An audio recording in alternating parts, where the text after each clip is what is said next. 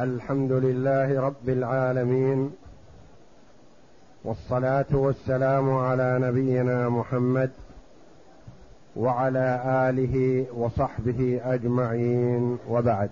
بسم الله بسم الله الرحمن الرحيم. الحمد لله رب العالمين والصلاة والسلام على نبينا محمد وعلى آله وصحبه أجمعين.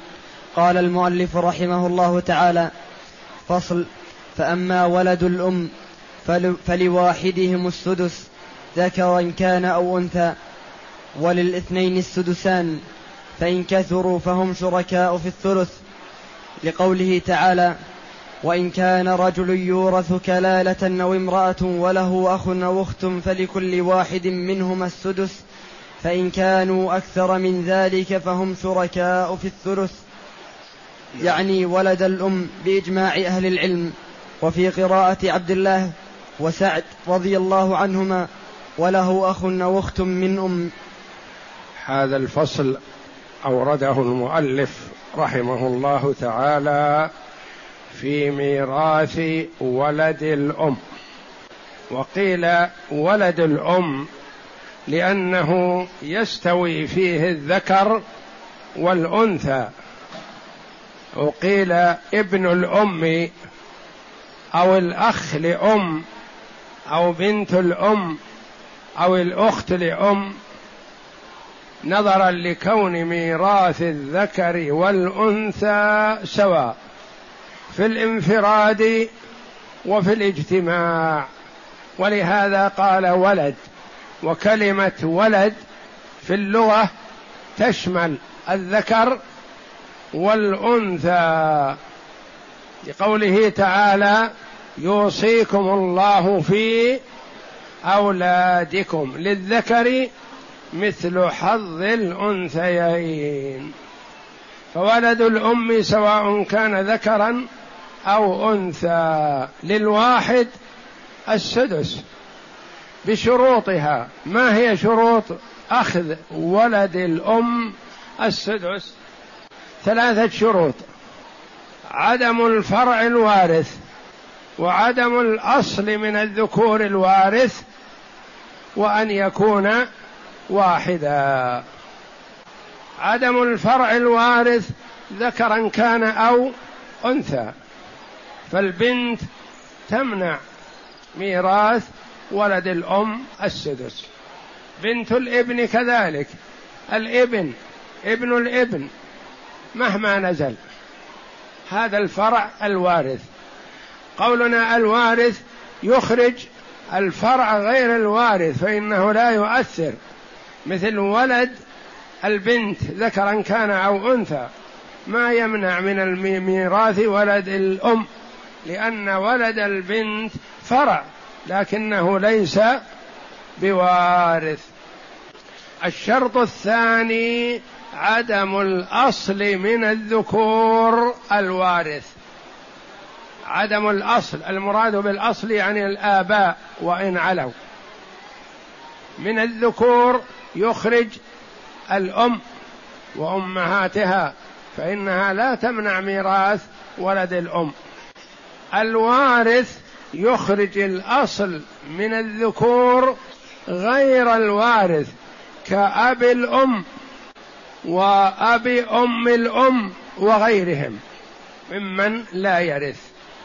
إذن فالذي يمنع ولد الأم من الميراث الولد وإن نزل. الفرع الوارث وإن نزل. والأصل وإن على الأب وأبو الأب وأبو الجد وجد الجد إلى آخره. والإبن وإن نزل. والبنت وإن نزلت بمحض الذكور. الشرط الثالث يأخذ السدس إذا كان واحد. إذا كانوا اثنين فإنهم يأخذان سدسين. كل واحد سدس. إذا كانوا ثلاثة يأخذون ثلاثة أسداس؟ لا. مهما كثروا فوق الاثنين فليس لهم إلا الثلث. وهذا بإجماع أهل العلم لأن الله جل وعلا قال في كتابه العزيز وإن كان رجل يورث كلالة أو امرأة وله أخ أو أخت فلكل واحد منهما السدس. وإن كان رجل أو امرأة يورث كلالة ما معنى كلالة؟ يعني لا أب له ولا ولد. لا أب ولا ولد. هذا الكلالة. يعني يرثه حواشي وعصبة إخوة وأعمام. وله أخ أو أخت في قراءة ابن مسعود وسعد بن أبي وقاص رضي الله عنهما من أم. يعني هذا الذي يرث لأن الأخ والأخت من غير الأم ما يمتنعون مثل امتناع ولد الأم لأنهم قد يرثون مع الفرع الوارث من البنات وقد يرثون مع الأصل من الذكور الوارث كالجد وأبوه إلى آخره. وإنما ولد الأم هو الذي يمنع من الميراث لوجود هذين.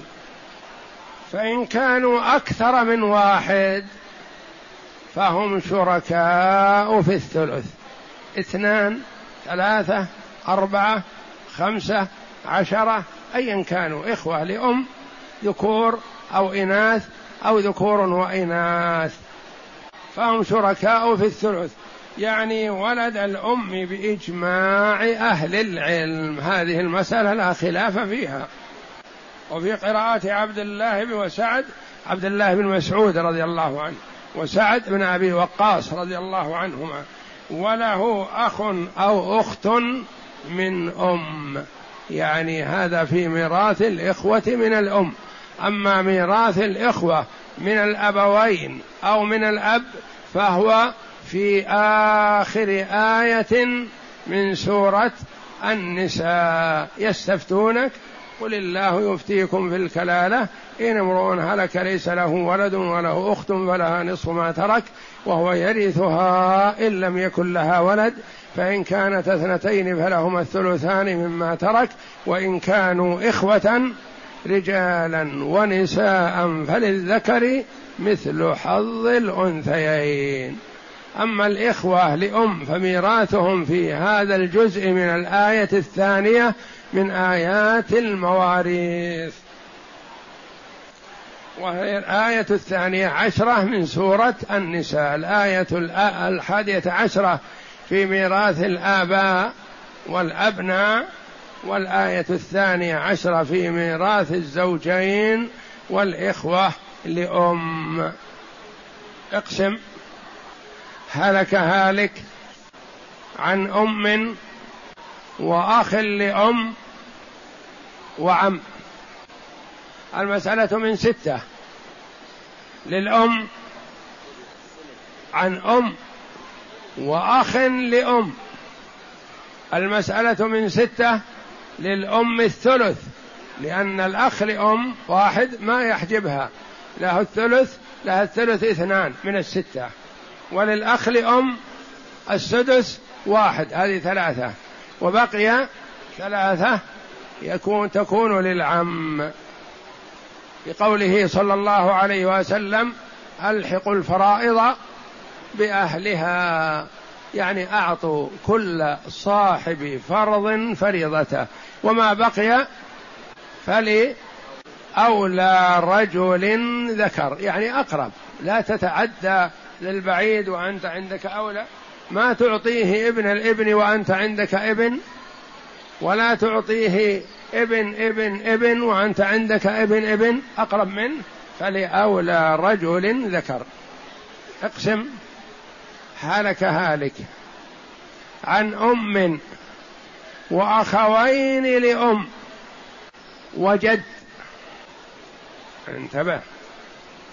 عن أم وأخوين لأم وجد. المسألة من من ستة. للأم السدس واحد. لوجود الأخوين لأم ولا يرثان. والباقي للجد. فرضا أو تعصيبا تعصيبا فقط. يعني ما في فرع وارث يكون يأخذ فرض ثم التعصيب. وإنما يكون تعصيبا فالجد يحل محل الأب إلا في بعض المسائل. هلك هالك عن أخوين لأم وأم وابن عم. المسألة من ستة للأم سدس واحد وللأخوين لأم الثلث اثنان. وبقي ثلاثة لابن العم تعصيبا. اقسم. هلك هالك عن أخ لأم وخمسة أعمام. المسألة من ستة. للأخ لأم السدس واحد والباقي خمسة للأعمام تعصيبا لكل واحد منهم واحد. هلك هالك. عن أخوين لأم وسبعة أعمام. المسألة من ثلاثة. للأخوين لأم الثلث واحد والباقي اثنان للأعمام. تصحح فيما بعد. هلك هالك عن ثلاثة إخوة لأم وأخ وبنت أخ شقيق. أخ لأب وبنت أخ شقيق. ثلاثة إخوة لأم وأخ لأب وبنت أخ شقيق. المسألة من ثلاثة. للإخوة لأم الثلث واحد والباقي للأخ لأب وليس لبنت الأخ الشقيق شيئا لأنها ليست من أصحاب الفروض ولا من أصحاب التعصيب لا العصبة بالنفس ولا بالغير ولا مع الغير. هلك هالك عن سبعة إخوة لأم فقط. المسألة من ثلاثة. للإخوة لأم السبعة لهم واحد الثلث. والباقي لأولى رجل ذكر. ما وجد يرد عليهم يقتسمون المال من عدد رؤوسهم ذكرهم وأنثاهم سواء هلك هالك عن جدة وجد وثلاثة إخوة لأم. جدة وجد وثلاثة إخوة لأم. المسألة من ستة. للجدة السدس واحد والباقي للجد وليس للإخوة لأم شيئا. هلك هالك عن أخوين لأم وأم وجدة وعم. أخوين لأم وأم وجدة وعم. المسألة من ستة. للأم سدس واحد. وللأخوين لأم لهم شيء؟ وجدة وعم. الأخوين لأم الثلث اثنان. والجدة ليس لها شيء لأن السدس أخذته الأم. والباقي للعم تعصيبا الحق الفرائض بأهلها. فما بقي في لأولى رجل ذكر. فالأم والجدة لا تمنعان الإخوة لأم من الميراث فهم أصحاب فرض يأخذون الثلث الجماعة منهم والواحد يأخذ السدس وما بقي لأولى رجل ذكر. هلك هالك عن أم وأب أم وعم وأخ لأم. أم وأخ لأم وأب أم وعم. المسألة من ستة. للأخ لأم السدس واحد وللأم الثلث اثنان لعدم وجود الفرع الفرع الوارث ولا العدد من الإخوة. والباقي للعم تعصيبا وليس لأب الأم شيئا. لأنه من ذوي الأرحام. هلك هالك. عن بنت ابن ابن ابن ابن. المرتبة الخامسة. وثلاثة إخوة لأم وأم. المسألة من ستة. للأم السدس لوجود الفرع الوارث. وللبنت بنت الابن وإن نزلت لها النصف ثلاثة. هذه ثلاثة وواحد أربعة. وللأخ لأم ما له شيء لوجود الفرع الوارث. والباقي للعم أو ابن العم لأولى رجل ذكر. وهكذا. فالأخ لأم الواحد منهم يأخذ السدس ما لم يوجد فرع وارث أو أصل من الذكور وارث. فرع يشترط فرع أيا كان إناث أو ذكور وأصل من الذكور دون الإناث. والمراد بالأصل الآباء والمراد بالفرع الأبناء والبنات. فيشترط في الفرع أن يكون وارث أما الفرع غير الوارث فلا يمنع وجوده كعدمه. والله أعلم.